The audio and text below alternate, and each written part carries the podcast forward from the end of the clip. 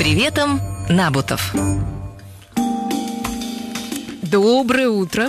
Категорически приветствуем, категорически шалом, дорогие друзья. Это с приветом Набутов под серебряным дождем. Сегодня у нас пятница в столице 10 утра. С огромным удовольствием еще раз приветствуем наших новых слушателей в Новосибирске.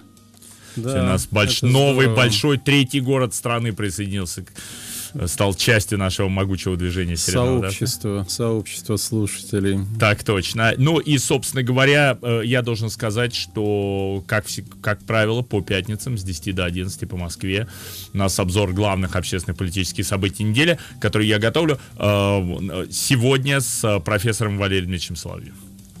Валерий Дмитриевич, доброе утро. Доброе, утро. Доброе, доброе утро. утро. Все очень просто. Я коротко, опять для нашей новой аудитории. Я делаю по дням недели с понедельника по четверг самые интересные и разнообразные события из внутренней и внешней политики и экономики. Ну, собственно говоря, Владимир Дмитриевич дает свои тонкие комментарии. Язвительно. Окей, вы можете присылать свои сообщения. Плюс 7 903 797 6333 номер для смс, он же номер WhatsApp. Ну что, поехали в понедельник. Конечно. Значит, начнем с Владимира Владимировича, который сегодня ага. в Иваново. Кстати, поэтому в Иваново страшный кипиш. Может быть, в городе даже что-то сделают. Поэтому Люки заварили, да, дороги Люки заварили, наладили, снайперов поставили, все, все как обычно. сидят дома. А, значит, итак, а, что в понедельник любопытного? В понедельник, собственно говоря, Владимир Путин направил в Госдуму поправки к второму чтению своего законопроекта о внесении изменений в Конституцию. В том числе, вот что любопытно, мы с вами, точнее, обсуждали, угу. а, а, поправка о, о Боге чью судьбу в Конституции и должен был решить Владимир Владимирович. Путин решает судьбу Бога в Конституции. Это такие смешные мемы появились. Э, да, но это на самом деле полностью соответствует его мироощущению. Он э, фактически правая рука Господа, а, Отца Вседержителя. Если не наоборот. Да, если да, тут, тут не советуется с ним. А на самом деле я отношусь к этому процессу с нарастающей иронией, потому что заметно и все более очевидно его бесцельность, э, его хаотичность, и у меня нет никаких сомнений, что вот эти поправки в Конституцию не придут к тому, что... И сам главный процесс готовящегося плебисцита приведет к тому, что этот документ будет э, делегитимирован полностью окончательно. Довольно вот быстро. тем, что происходит. У меня нет никаких сомнений, что новая политическая сила в России его просто перечеркнет. Перечеркнет. Да. да. Но тем не менее появилась я, собственно говоря, как раз после, почему я угу. мы много раз обсуждали эти поправки, точнее, ну то, что мы знаем потому что мы... Мы не, не все, да, мы вы ничего правы. не знаем, тексты что, не Что это... появится в окончательном виде перед голосованием, мы не знаем. Это Валерий, все а скажите, вот это вот да. количество, сумма огромная под миллиард, которая брошена на информирование жителей угу. России, какие же будут поправки? Как вам кажется, когда, когда, когда же нас начнут знакомить-то непосредственно с поправками? Когда мы об этом узнаем? Или мы узнаем об этом в последний Комиссия момент перед голосованием? Комиссия должна закончиться. Я думаю, что вот мы э, узнаем о том, что очень важно поддержать поддержать поправки, а в содержании вдаваться не стоит. Это как все равно простолюдинам в средние века, ну зачем вам читать Библию? Это же вред от этого только один будет. Вы просто в Бога верьте, вот священник вас учит, все. Не нужно вам это. Да и можете вообще дома посидеть. Мы сами проголосуем. Я хочу предложить мэру Собянину раздать накануне дня голосования одноразовые проездные билеты в метро, и прикладывая, ты сразу голосуешь за. За. Это обеспечит высокую явку. Хорошо, мы на самом деле не смеемся. Вот я да. возвращаюсь все-таки в понедельник, потому что предложено следующий Э, президентом следующей формулировки. Российская Федерация объединенной тысячелетней историей, сохраняя память предков, передавших нам идеалы и веру в Бога, а также преемственность развития российского государства, признают исторически сложившееся государственное единство. Зачитал эту поправку господин Володин.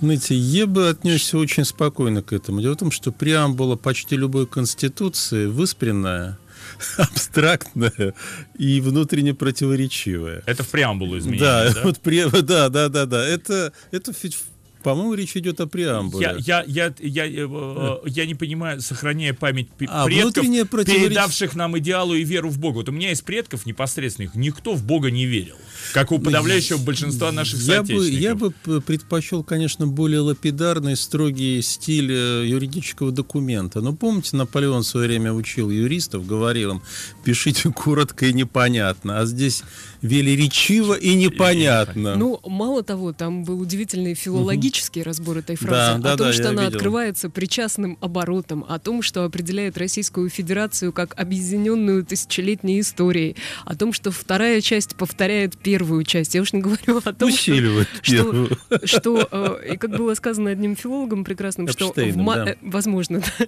мама мыла раму, там и то больше смысла, потому что там четко и ясно, кто мама, что зато, раму. Зато красиво, зато запутанно. А у меня еще вопрос про Да. тысячелетнюю историю. Э, Мне казалось, что просто не существовало даже московского княжества до конца, не- и, и, и уж тем более никакого русского государства до конца до татаро-монгольского Ну, ига, а то и до начала 16 века. Но Ну, нет, государство было, конечно, на этой территории. Другое дело, что его начало, оно несколько мифологизировано. ну, И если говорить о государствообразующем, скажем, народе, то варяги, выходцы из Скандинавии, да, имели бы Но это две разные, две разные концепции, исторические, они конкурируют по поводу скандинавского происхождения, кто такие русы, да, и откуда они появились. Тем не менее, вот э, любопытно, заканчивая эту историю, что по данным Левада-центр, э, 47% россиян считают, что поправки в Конституцию нужны прежде всего для того, чтобы позволить действующему президенту сохранить власть.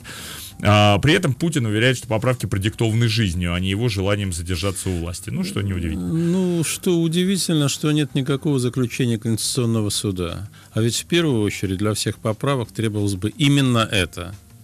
Но эксперты вот также отмечают, что общее Левады, что общее содержание инициатив Путина остается абсолютно непонятным для граждан. Разъяснений со стороны власти недостаточно. Песков вообще не смог ни на один вопрос ответить. А, так, естественно, никто же не в курсе. На самом деле никто в администрации не в курсе. Владимир Владимирович это делает сам с, с парой своих референтов. Это очень интересно. Он занялся вот таким законотворчеством. Валерий Дмитриевич, а такой вопрос. Все время, будучи у власти, Путин говорил о том, что Россия многонациональная страна. Да. И это очень важно. Вот почти каждое он заканчивал. Откуда вдруг взялась история, что русский народ государство образующее? С чего она после 20-летия вдруг возникла? Честно говоря, я тоже не очень понимаю, чем вот в данном контексте предиктована эта формулировка. Потому что назвать это следствием давления русских националистов ну никак нельзя, они не настолько влиятельны. Но на самом деле в самой этой записи не будет ничего ни для кого угрожающего. Это не более чем такая историко-культурная констатация, из которой ничего не следует. Потому что следовать может только в форме каких-то практик. Понимаете? А сама по себе запись, она ровным счетом ничего не меняет, по-моему, даже для русских националистов, поскольку они ничего в этом такого не видят для себя хорошего и выгодного. Но почему она, я не могу вам объяснить. Это именно вы правы, это было то, против чего он боролся. Он боролся категорически с этим. И вдруг почему-то это появляется. И я не считаю, что это такой тонкий ход заполучить симпатии, там, условно, националистического электората. Его значение и роль Давайте настолько скажем велики. честно, подавляющему большинству, кроме истории о закреплении минимальной оплаты труда, Мгм. почему-то в Конституции, хотя это все в подзаконных актах можно, они в основном Совершенно законе, верно. Всем наплевать. Никто Конституцию старую не читал, и на новую тоже наплевать. Если бы не вот этот хайп, который Виктор, сейчас да, но поднялся. у меня ощущение такое, что люди чувствуют, что все это что-то фальшивое. Фальшь. Фальшь. Фальшь. Вот это они, они не понимают, в чем их обманывают, но они это очень хорошо чувствуют, что здесь есть какое-то двойное, тройное дно, и даже вот опрос Левада, который пока что они не верят в искренние чистые намерения действующей власти, и в частности президента. Абсолютно. Поехали другие события понедельника, потому что про Конституцию можно говорить. Бесконечная эпидемия коронавируса в Китае привела к неожиданным последствиям. Вот. Из-за снижения экономической активности в стране значительно улучшилась экологическая ситуация. Уменьшение уровня диоксида азота в воздухе зафиксировали спутники Национального управления США по аэронавтике и исследованию космического пространства. А снижение уровня загрязнений в эти месяцы фиксировалось и ранее, поскольку на это время приходится отмечаемый, ну, там, китайский Новый год, условно говоря. Однако в 2020 году показатели оказались значительно ниже, чем ранее, на 30% ниже, а то и больше. Более того, после окончания выходных значительный рост загрязнения, как то обычно бывало ранее, не наблюдался. И действительно, карта из прошлогодня карта, все да, красное, да. а в этом году вообще никаких практически красных зон, вот где производство сосредоточено. Это абсолютно как бы такое... Над Пекином впервые появилось безоблачное, небо. Безоблачное небо, небо, да. но зато все биржевые индексы окрашены в красные цвета. Я- Это же это почти уже экономическая катастрофа. Мы не, я не, в данном случае, конечно, не про экологическую Да. ситуацию в Китае, что Да. важно, безусловно, но тем не менее, я про общие э, общий довольно серьезный кризис в мировой экономике. И посмотрите, как ведут Совершенно себя верно. фондовые биржи. Э, в- в- все бегут в, в американскую валюту, поэтому курсы так взлетели. Это очень разумное поведение. И так далее. А, вот. И эта ситуация же не заканчивается сейчас, она еще будет она довольно не- долго. Она, она не закончится, но мы можем прогнозировать, что она продлится, по крайней мере, в марте и в апреле. Возможно, в апреле мы начнем чуть-чуть выруливать, но тоже не факт. Тоже не факт, поскольку никому еще непонятно течение эпидемии. Будет ли вторая волна, когда, к- каковы экономические последствия. Есть кратковременные, есть долгосрочные, ну, среднесрочные. Я как раз об случае. этом и Да. говорю. Я говорю прежде всего про экономику в данном случае, Да. а не про панические настроения в, Мгм. среди людей, хотя это вещи взаимосвязанные. Э, Видите, в Китае нормализовалась экологическая ситуация, насколько можно. Производства стоят, э, угольные котельные не дымят.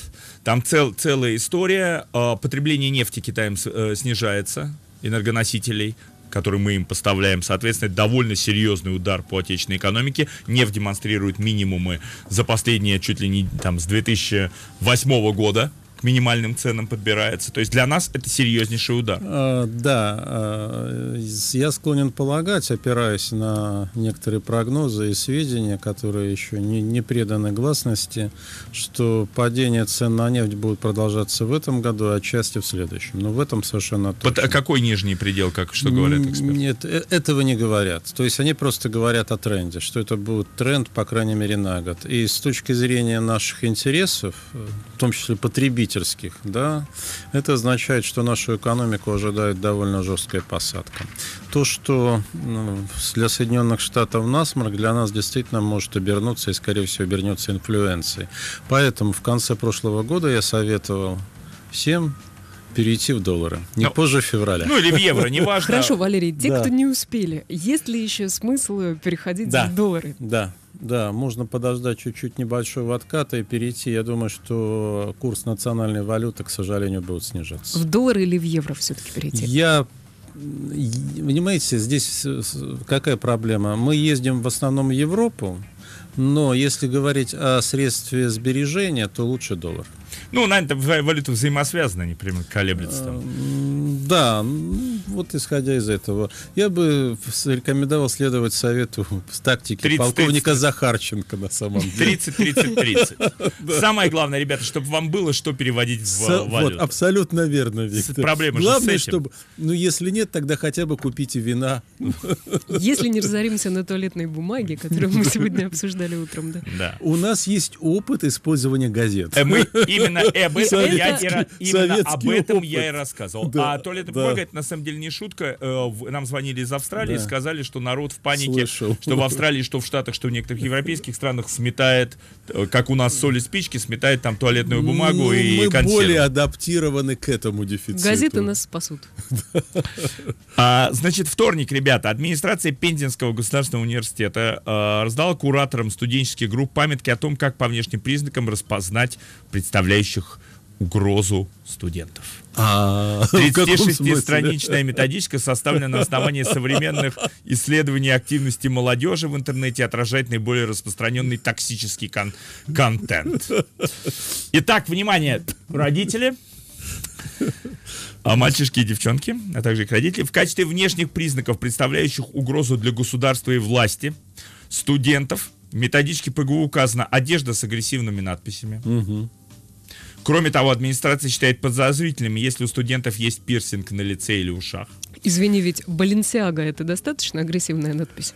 Ну, не надо материться у нас, и мы прилично Да, я думаю, что да. Послушайте дальше. Приемлемыми считается менее четырех проколов у девушек и до, и до двух проколов у юношей. Если больше вы либеральный, либерал, либераст. Если синяки и царапины на теле студента появляются чаще двух раз в месяц, то это также говорит о склонности к саморазрушительному поведению. А, Авторы памятки предлагают остерегаться и молодых людей в наушниках. По их мнению, человек большую часть времени, ходящий в них, избегает э, общения с окружающими и представляет Это вот таких опасность. 46 страниц? Да. Потрясающе. Ну и так далее. Тут там дальше уже даже Потре- я читать потряс- страшно. пот- Потрясающий документ, совершенно бессмысленный и, ну, и контрпродуктивный, конечно же, потому что руководствоваться им невозможно, смысл его появления вообще-то не очень понятен. Тем более в ВУЗе, что меня Ну, больше всего удивляет. Да? Мне Ну, интересно, сколько да. администрация Пензенского госуниверситета выделила денег на эти методички? Это, Чем толще, тем лучше. Это да, я думаю, что это вопрос, имеющий практическое значение, но на самом деле это отражение э, того курса, кот- которого требуют от высшего образования. Это хорошо знаю. Это ликвидация всех потенциальных угроз. То есть всех смутьянов и диссидентов. Инакомыслящих. Инакомыслящих. Да, да, именно диссидентов в студенческой среде. С преподами они справились, я тому живое подтверждение. А со студентами пока еще нет. Их, значит, надо вот э, формовать под определенный образец. Ну, их в основном со студенты пытаются справиться под страхом отчисления или каких-то это, таких это проблем. самые, да, дисциплинарные санкции, их угроза это самый действенный способ, совершенно верно. Но здесь есть ведь и обратная сторона. Мы с вами хорошо помним по своим студенческим временам, когда запрещали там носить длинные волосы. Представьте, у Все меня и были носили, длинные волосы почти как у вас. И джинсы, и все упорно, это сейчас бы это назвали контркультурным протестом, волосы, джинсы, девочки носили мини-юбки, и точно такая же реакция будет молодых людей Вообще сейчас. это, конечно, удивительно, как такими топорными, это не только про Пензенский госуниверситет, но и про другие более известные там современные как бы вузы, которые у нас есть, насколько топорно, насколько примитивно и вызывая колоссальное отторжение и непринятие, и неприятие у молодой аудитории, государство Это- пытается да. их... Я бы этому не удивлялся. На самом деле это э, точное выражение проекции того, что в головах у правящей группы. Не у всей, конечно, но вот у тех, которые имеют определенное корпоративное происхождение. То есть силовые. Да, совершенно. Они считают, что все эти так девиации, ну в кавычках, они уходят корнями в Запад. Это то же самое, что мы в советское время. Ну, я это прекрасно помню, что все там хиппи, разного рода субкультуры, это все пришло не просто Запада, это ЦРУ разработано. Разработано ЦРУ для разложения советской молодежи. Здесь та же самая логика воспроизведена, это та же самая ментальная матрица. Ну так ведь те люди, которые в советское время были офицерами КГБ, они сейчас правят Россией. Они думают так же, как тогда, в 80-е годы. Я, я просто узнаю этот Они стиль. просто забыли, что ментальная матрица в итоге победила. А, Ничего не... Да, в итоге это все завершилось, делая даже. завершилась катастрофой, они с каким-то удивительным упрямством, не упорством, упрямством прокладывают путь снова к катастрофе. Это просто потрясающе. Павел из Дубны вспоминает нашего министра культуры. Помните майку? Кто вы такие? Я вас не знаю. Это тоже, тоже попадает под... Ну, да, она бы тоже могла попасть, но хотя в оправдании министра культуры я скажу, мы же требовали новой искренности. А когда мы Да, это это не- это увидели, не так мы, да, мы не, не можем простить. Ну, это совершенно невинная Как ее зовут-то, господи? Ольга. Ольга. Ольга. Как вы зовут? Вот видите, Вот видите, а вот Мединский был у всех, заметьте. На Заметьте по фамилии. А здесь слуху. мы помним А Ольга. Да что ж такое буквально по Лао Цзэ. Лучший правитель это тот, о существовании которого народ не, Не знает. знает. Лучше всего для культуры российской никто не будет знать фамилии министра культуры. А, Давайте два слова про ЦРУ и про американские дела. Э, Да. Там же тоже идет, э, разгорается предвыборная гонка, которая влияет на весь мир, естественно. Бывший пре- вице-президент США Джо Байден лидирует на праймерис Да. демократической партии, прошедших одновременно в 14 штатах и как раз известный как супервторник. Важнейший день сезона первичных выборов. Ожидается, что по результатам голосования определится соперник действующего президента Трампа на выборах главы государства.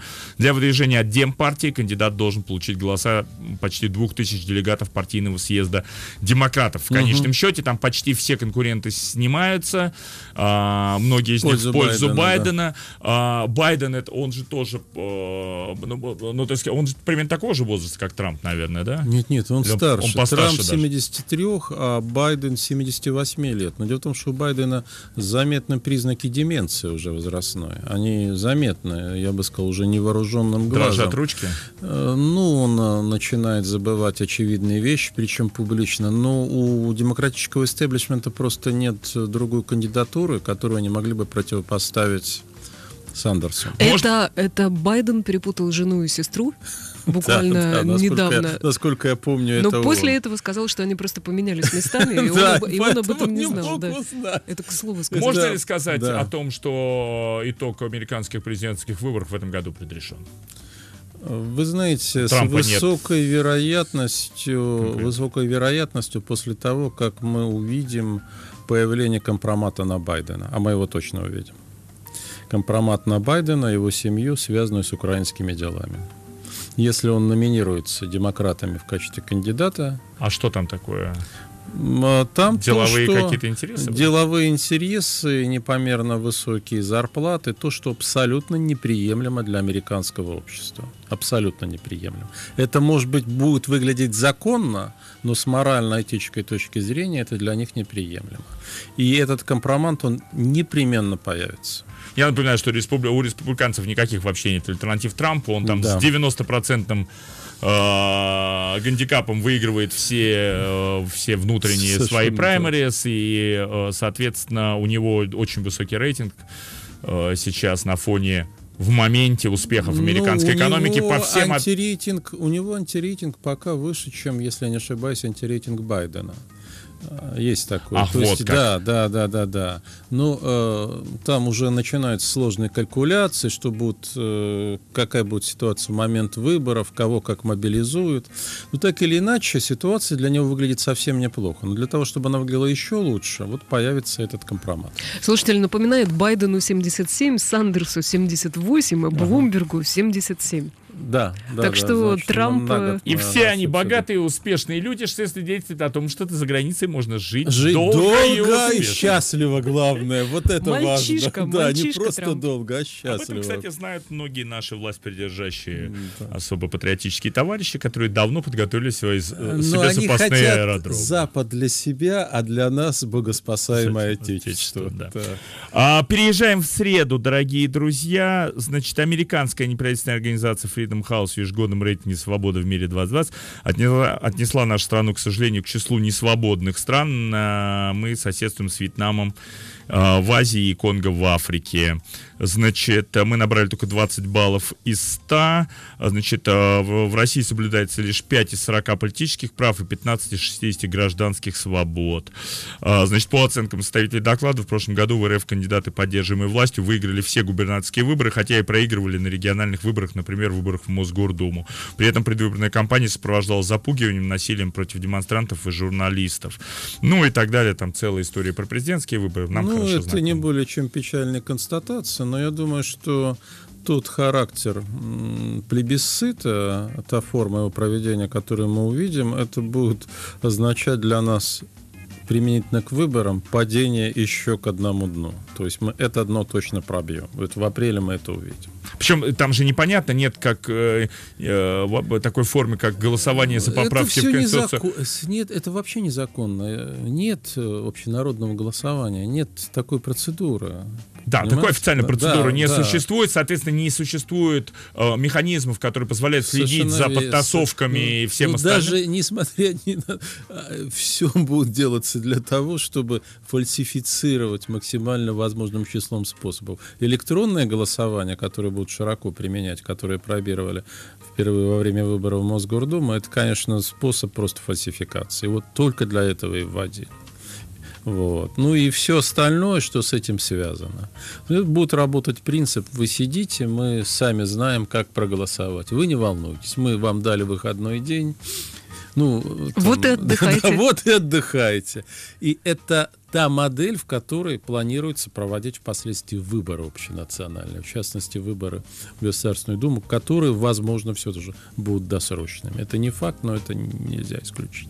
Хорошо, так, про Украину хотелось бы сказать несколько слов, потому что там э, Новый ушло в кабинет. новый кабинет А министров, но давай мы про через, Украину чуть позже. через да. несколько минут. Валерий Соловей у нас в студии. Задавайте свои вопросы. Плюс семь девятьсот три семь девять семь шесть. С приветом, Набутов.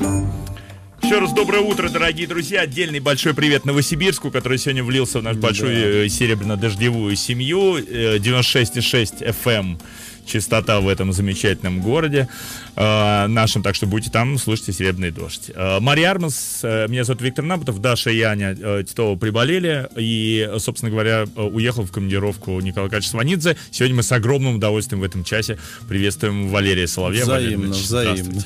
Как всегда, я сделал дайджест всяких разных любопытных событий общественно-политических за прошедшую неделю, и мы остановились на среде и на том, что в среду Верховная Рада Украины одобрила заявление об отставке Алексея Гончарука после скандала довольно серьезного угу. с его неаккуратными заявлениями, не публичными, правда, угу.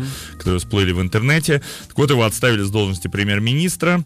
А, значит, ну и в соответствии с Конституцией Украины данное решение влечет за собой отставку всего правительства, угу. и немногие сохранят пост. Президент Зеленский заявил, что нынешнее правительство первое, где нет коррупции, но не красть этого мало, сказал он. К числу достижений кабины Зеленский отнес снижение инфляции, учетные ставки Национального банка, борьбу с теневыми рынками, начало приватизации, кредиты малому и среднему бизнесу. Но правда в том, что украинцам этого недостаточно, честно говорит Зеленский. Он та, э, также резко раскритиковал результаты работы государственной таможенной службы, напомнил о продолжающемся падении промышленности, промпроизводства, заявил о провале правительством разъяснительной работы в сфере коммунальных платежей, прежде всего за газ. Так далее. Что скажешь? Ну, здесь две стороны в этом в отставке Гончарука и назначение нового кабинета. Значит, первое это то, что ушедший кабинет был в управленческом плане не очень хорош. И это отмечали все украинские наблюдатели, не только украинские. А второе – это политическая часть, э, внешнеполитическая. Назначение нового кабинета в Москве считают своим успехом потому что новый премьер-министр тесно связан с Ренатом Ахметовым. У Рената прекрасные отношения с Москвой. И считает, что не, здесь не обошлось без влияния э, из Москвы. Угу. Вот. Что этот кабинет? Это тот, который нужен для установления более прочных и доверительных отношений между официальной Москвой и Киевом и некой такой довольно большой перспективе включения Украины хотя и выглядит сейчас фантасмагорически, но тем не менее в Москве считают осуществимой включение Украины в союзное государство. А, ну, поживем, увидим. Да, а, естественно, а что нам еще непонятно, остается? непонятно, что еще с нашей страной будет по перспективе. Я хотел спросить, я, про, я, я хотел спросить э, вот о чем.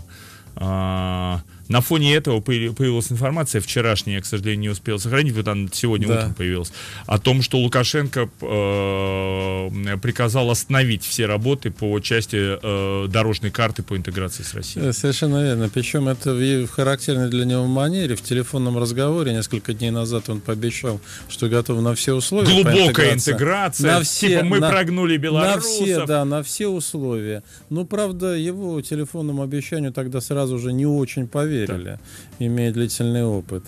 А сейчас вот, значит, он и э, бюрократически решил заволокитить. Москва будет давить на него. Москва будет давить.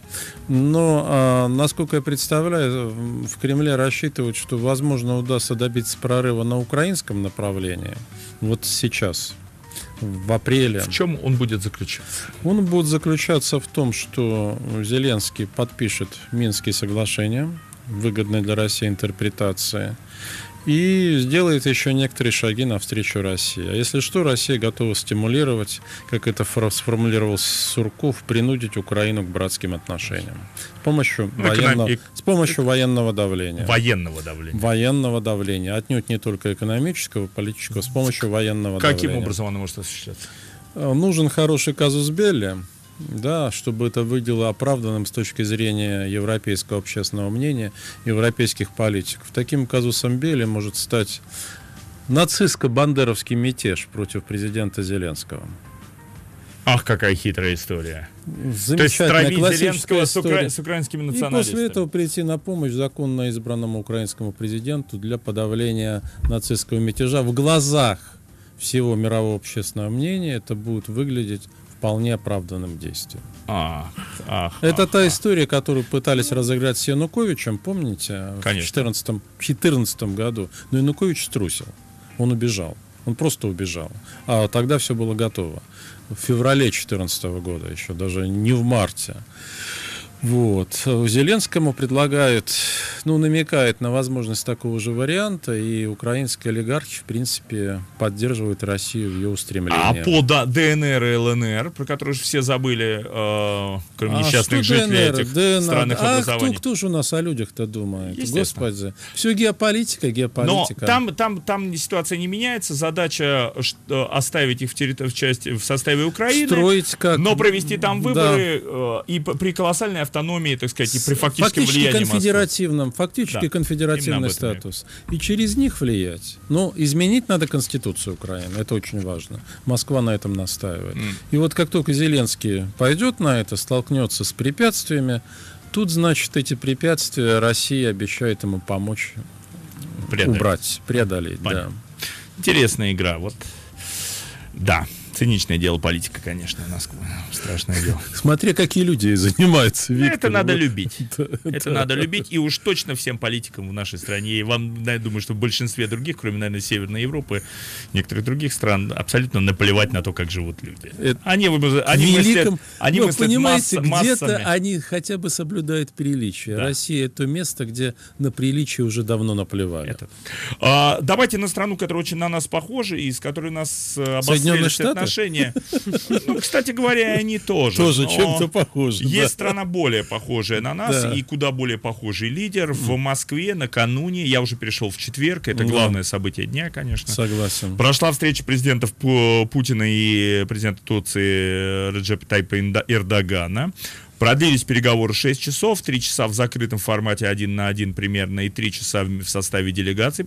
Президент Турции прилетел там с серьезной бандой, от министра экономики финансов до министра обороны, естественно. Значит, по итогам их был принят совместный документ по регулированию ситуации в Сирии. Я его не видел, честно говоря, видел только вот, ну, итоговое коммюнике, скажем Да. так. Оно, на мой взгляд, абсолютно дипломатическое. Это тот минимум, который стоило ожидать. Главным результатом встречи лидеров стало прекращение огня в зоне боевых действий в Идлибе, последнем анклаве вооруженной сирийской оппозиции. Режим вступил в силу сегодня ночью.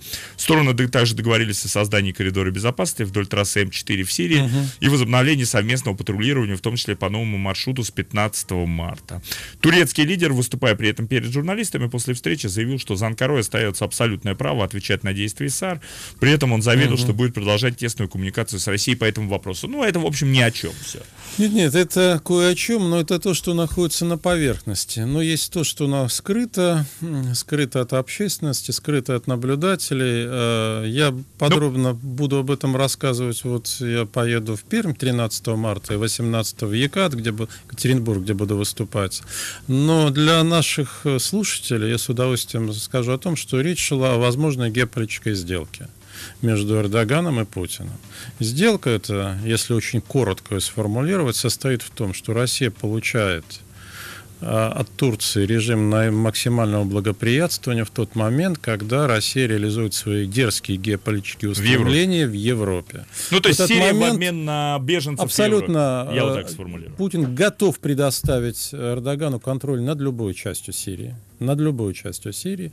В обмен на то, что тот не нанесет удар в спину, если Россия пустится в свое рискованное геополитическое предприятие. А, и более того, Эрдоган откроет границу полностью для беженцев. Не как сейчас, дозированная, там несколько десятков тысяч беженцев, а 3 миллиона будут направлены в Европу. Вопрос только, что европейцы могут закрыть границу, никого не Они не пускать. смогут этого сделать, потому что для этого надо будет открыть огонь по, толпам, по сотням тысяч беженцев. И они этого, конечно же, не сделают.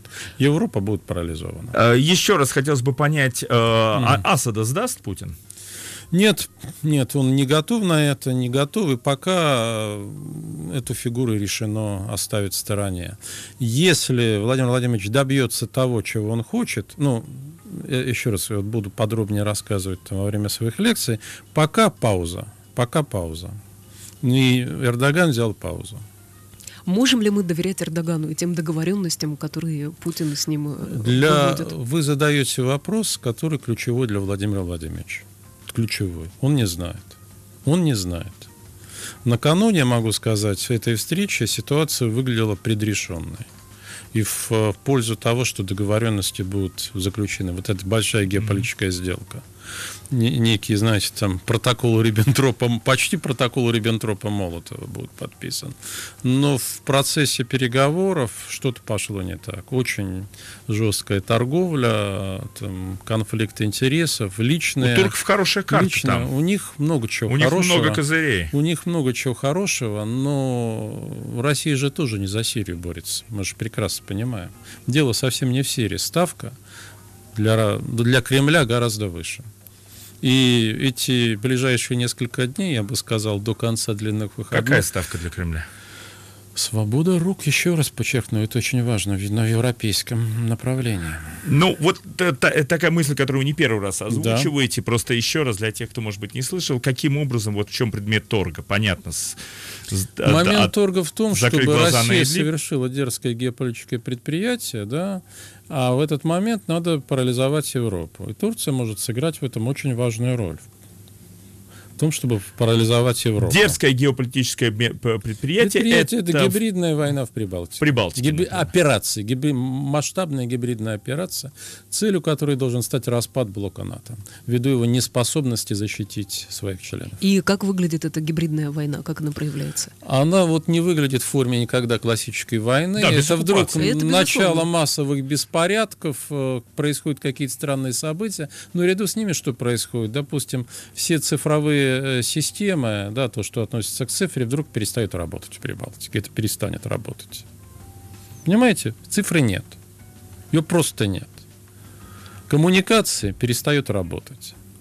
Вроде все в силу естественных причин, хакерских атак, каких-то сбоев.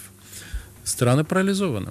Но э, есть же противодействие хакерским атакам все-таки. Как-то можно не, не, и в итоге, и в итоге-то что? Не, ну, кроме а того, итоге... чтобы НАТО там, а, нет, в там итоге, прямого столкновения в итоге нет речь военного. Не, конечно, нет. Речь не идет, допустим, о прямом военном конфликте. Хотя Россия к этому готова. Она к этому готова. А речь идет о том, чтобы, продемонстрировав никчемность НАТО, ну, военно-политический союз прекращает свое существование, Россия подписывает соглашение том числе с европейскими странами, например, о снятии санкций. В частности, она демонстрирует свою способность, как в фильме ДМБ. Отсюда наша Родина диктует свою непреклонную волю остальному мировому сообществу. Ну так бахнем, непременно бахнем весь мир в труху. Да, да, да. Да. И вот насчет бахнем это тоже будет маячить. Окей. Да. Так, значит, где вы, господа пропагандисты, таких балаболов находите, которые свои домыслы выдают за факты? Других у вас не бывает, пишет нам Андрей из Ярославля. Э, спасибо Андрею из Ярославля за то, что он внимательно слушает «Серебряный У вас тут есть несколько таких персональных почитателей. Почитателей, да. А у нас Валерий Соловей, политолог. Мы вернемся буквально через несколько минут, через 4 минуты. С приветом, Набутов. Ну, вот я не знаю, профессор, можем ли мы продолжить вот эту вашу мысль? Как раз потому что, ну, некоторые ваши о, тезисы и мысли, они вызывают скепсис у нашей аудитории. В том, да, что по поводу экстравагантно. Экстравагантно, да. но в нашей стране это ничего невозможно. В том числе история про гибридную, гибридную операцию в Прибалтике, например. Да, Виктор, давайте под вспомним. Ну вот есть вопрос, Когда открывалась Сочинская Олимпиада, кто-нибудь мог представить, что через месяц Крым вернется в родную гавань, а еще через два в степях Украины начнется кровопролитная война. Кто-нибудь мог это представить? Никто. В России ничему нельзя удивляться. По мере, а то, что все для того, что я описываю, готово, это Вы говорите о том, знаю. что в течение недели, то есть до начала да. масштабных, самых масштабных за последнее время учений НАТО в Европе. До размещения войск. Учения начинаются формально в апреле, а, но да, размещение да. войск сдвинуто, да, сдвинуто на более ранние сроки. И поэтому окно возможностей скоро закроется. А времени осталось всего ничего.